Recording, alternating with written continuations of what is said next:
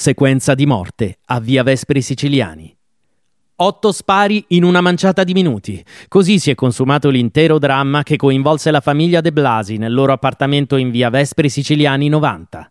Un omicidio-suicidio nel quale persero la vita Agata Barone, il fratello della donna, e Giuseppe De Blasi, marito di Agata e artefice del duplice omicidio a seguito del quale si tolse la vita con un colpo di pistola.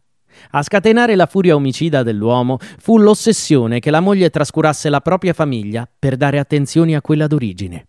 Un giorno, mentre le due figlie erano a scuola, Agata si trovava con il fratello e il suo figlio più piccolo nella sua abitazione. Mai poteva sospettare che al rientro del marito l'ennesima lite coniugale si potesse trasformare in tragedia. Rincasato, Giuseppe accese una discussione con Agata che portò il fratello a mettersi in mezzo. Galeotta fu l'intromissione dell'uomo, perché De Blasi tirò fuori la sua pistola d'ordinanza, datagli in dotazione perché lavorava come metronotte, e la puntò verso la moglie. Agata si rifugiò nel balconcino della cucina e l'uomo sparò un primo colpo al fratello che le faceva da scudo. Poi si scagliò contro la donna e le sparò più volte, fino ad ucciderla. Tornò poi sull'uomo che, colpito su più punti del corpo, morì dissanguato poco dopo.